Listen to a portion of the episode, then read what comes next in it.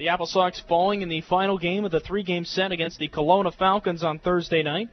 Wenatchee gave up four runs immediately in the bottom of the first after the start of the game was delayed one hour due to rain. Got started at 7:34 p.m. The Apple Sox didn't get off to a good start. Gianluca Shin struggled, facing seven hitters in the first, but didn't get really any help as his defense committed two errors behind him. His three batters into the first inning, it was already three to nothing Kelowna. C.J. Rich, or beg your pardon, Connor Palmera hit a three-run homer. Two batters later, Shea Thomas would keep the inning with a single and would score thanks to a hit by pitch and another error. And the Apple Sox would be immediately down in the spot, four to nothing. The only good thing to come out of the first inning was Garrett Gores coming on in relief and retiring each of the next nine hitters that he would face. Gores was tremendous in this ball game for the Apple Sox as he would go on to toss six and two thirds innings of scoreless baseball and allow just four hits, one walk, and struck out five along the way. Breaking ball in there for called strike three. Punch out number two for Garrett Gores. Five scoreless innings of work from him so far. He has been phenomenal here tonight for the Apple Sox. Another 2 2 offering coming from the big righty.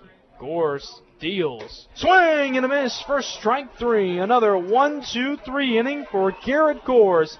He has been brilliant in this one. Five and two thirds scoreless innings, three strikeouts, and just two base hits allowed in that time.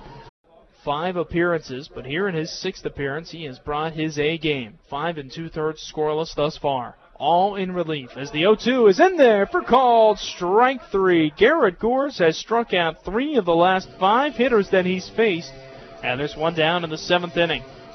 Payoff pitch coming from the right-hander Gores. First and second, a pitch is swung on and missed for strike three. Punch out number five of the ball game for Garrett Gores, and there are two down here in the seventh inning.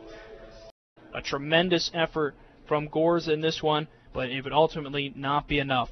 Wenatchee scored twice in the fifth inning, as with two outs after back-to-back strikeouts, Corey Jarrell also struck out, but the ball got away from the catcher Matt Bond and that allowed Jarrell to reach base. Joey Joichiro Oyama singled, and on the play, Jarrell went to third. The, the throw from right field went over to third, and Oyama took second on the play.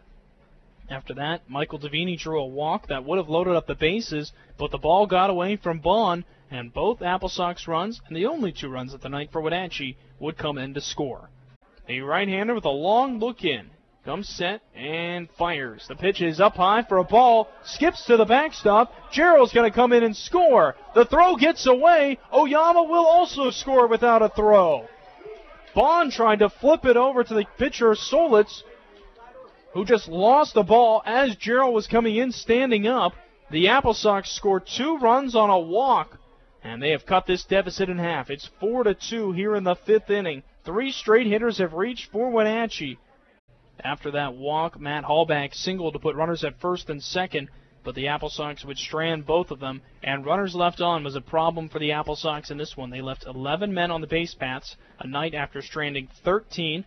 And then Tuesday, you want to go back to that game. They did win it 2 to 1, but they left 10 men on the base paths in that ball game. So Wenatchee scores five runs in three games against Kelowna after a just incredible homestand where the Apple Sox at one point in it including twice against Kelowna, got into double digits and did so uh, four times in those, or three times in those six games. But Wenatchee, for whatever reason, the third best team in terms of batting average and runs scored, stymied in this series against the Falcons. So now the Apple Sox hit the road to face the Nanaimo Night Owls Friday through Sunday, looking to conclude this road trip at least with a tied record overall, but needing some wins fast. They've now lost each of their last two series and suddenly four of their last five games.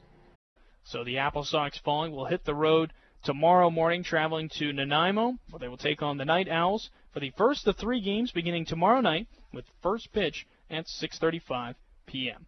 And that is when we will talk to you next. Horan Estates Winery pregame show is on the air at 6:10 p.m. tomorrow night, and we'll be happy to bring you the coverage as the Apple Sox look to bounce back and begin a new series. Wenatchee has dropped four of its last five, but is looking to trend in a different direction as it plays its first ever game against Nanaimo.